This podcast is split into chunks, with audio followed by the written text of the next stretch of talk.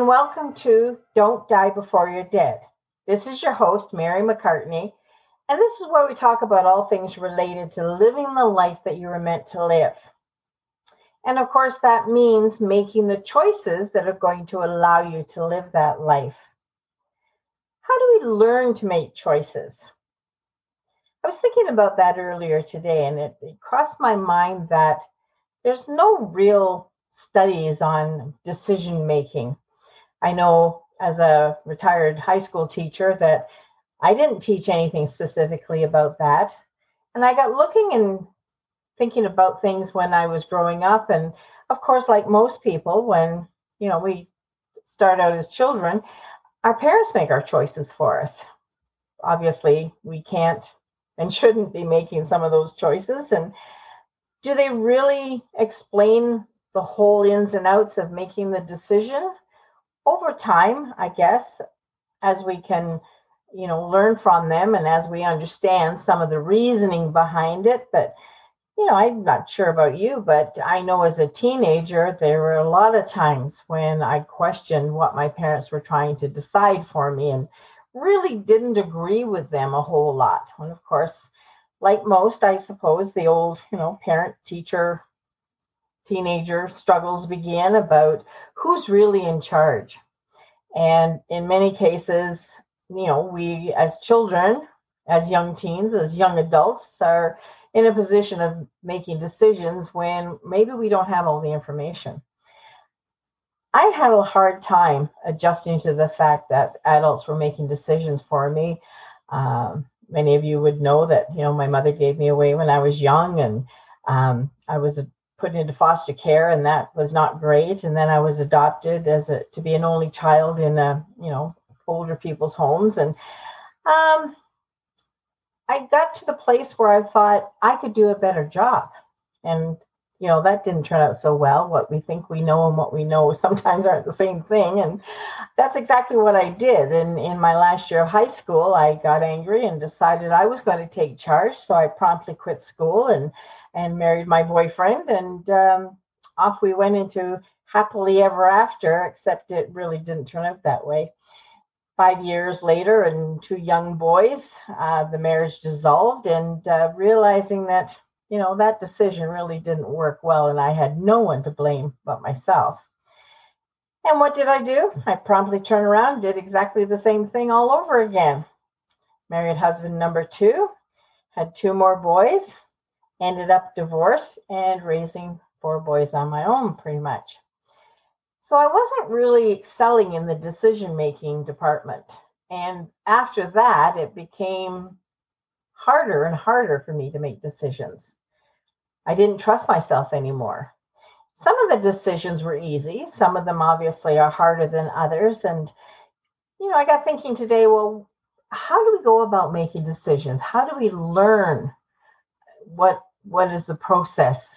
And I didn't really know how I got to the place where I could learn to make decisions and wondered after that as to why I became so indecisive. Do you know indecisive people? they can be very hard to get along with.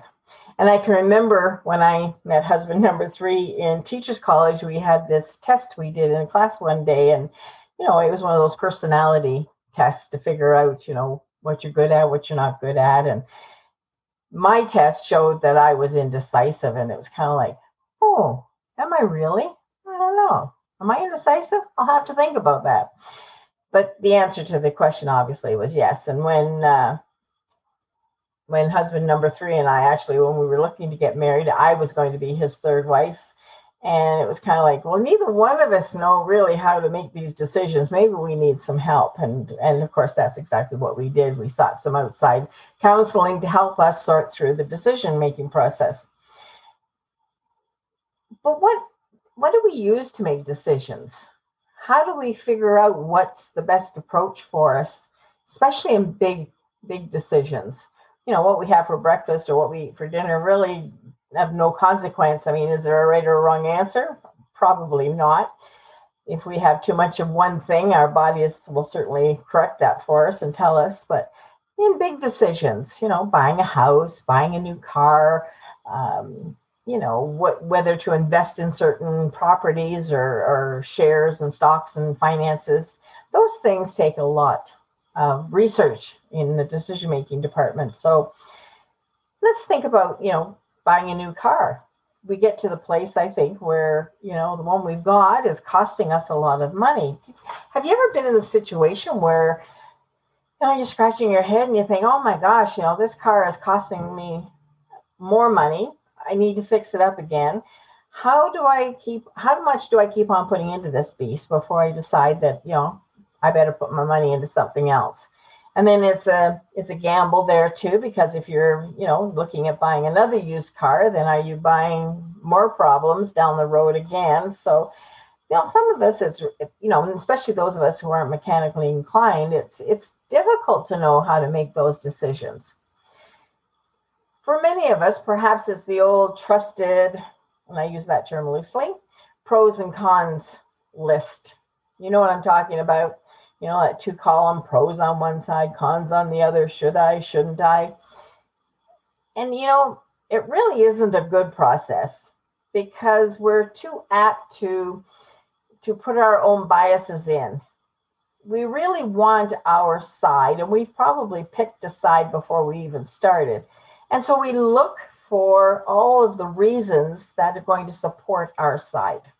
And so our thinking becomes skewed. We work a little harder. So if we really want something and it's the pro side of the of the equation, we keep adding to it. We keep thinking and and digging deeper and and the other side we just kind of leave because we really don't want it to be that full. You know, we want it to be very visual. You know, I've got 12 things on the pro side and only four things on the con side. Obviously, I must be I must be able to do this. That must be the right decision for me. Do you hear what I'm saying? Have you ever done that? Surely I'm not the only one that's done that. It kind of reminds me of the to-do list where, you know, you don't get around to doing the things that you put down there that you were supposed to do, but you end up adding all the things that you did do just so you can cross them off and feel better it's very emotional um, decision making you know when it's based like that you know we we've already picked a side and now we're just trying to justify it. So this is a true true um, process. Is it something we should really be using? Probably not. So in my in my workshops and in my uh, researching ways of being able to come up with tools to help my clients I came across something called the Cartesian logic. And this really is a decision making tool that doesn't lend itself very well to skewing the results. It does promote you into deeper thinking on all aspects. It's a it's a quadrant. There are four sides, are four sides, four squares to the, the process. And it really does require some honest thinking, some some looking at things from all sides. It's like holding up a cube and looking at it from a 360 angle. You're not really looking at any one particular side. It's it's harder to have that bias. And I think bias can exist. We can fudge the details or fudge the results if we want to, but primarily if you're looking for a way to come up with an honest evaluation of whether you should or should not do something, then I would suggest the Cartesian logic system might be a better, more useful tool to come up with a more um, fact-finding mission, more of more of a fact-based decision making as opposed to the emotional decision making. And it doesn't mean you're going to like the decision any better, and it doesn't mean that you're going to choose that decision, but at least you'll have an idea of what would be in your best interest. Whether you choose to follow it or not is anybody's guess. And, you know, some people will just decide to run with the emotion after the fact, even though they've looked at it more in a more logical manner. So Cartesian logic is exactly that. Let's let's take a look at uh, what it would mean. So, getting back to thinking about buying a new car, is this something that is a good idea for me to do at the time? Let's look at it from a Cartesian logic point of view rather than just, um, you know, the pros and cons that we can fix easily. So, what is Cartesian logic? Well, think of four squares. There's there's four quadrants to this, and so the upper one is looking at yes, you will buy a new car. So the first question you ask yourself is, what will happen if I do? What will happen if I do buy a new car? Well, I know how the first thing I was thinking of is I'd look and feel great. Not every day you buy something like that, and just the experience of it, you know, it's it's exciting. I mean, the therein there's the emotional aspect of it. Hey, wow, this is awesome, and I can go and show it to my friends.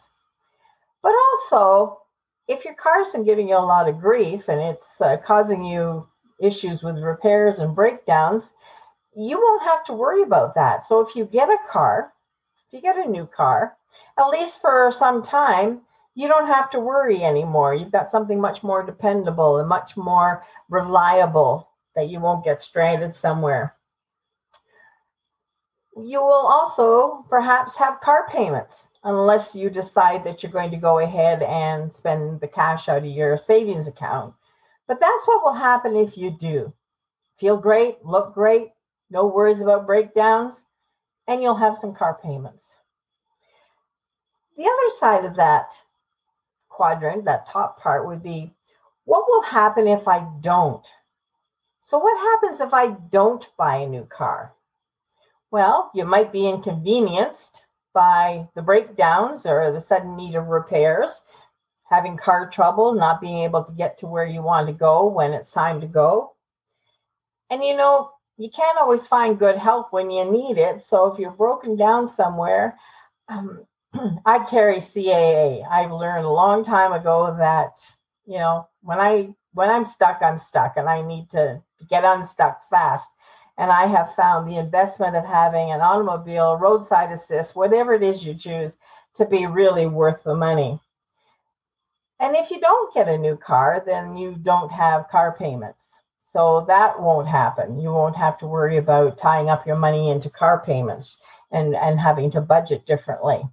So that's that's the top part of that four quadrant. Now, so the bottom part of the quadrant is what will not happen if I do buy a new car?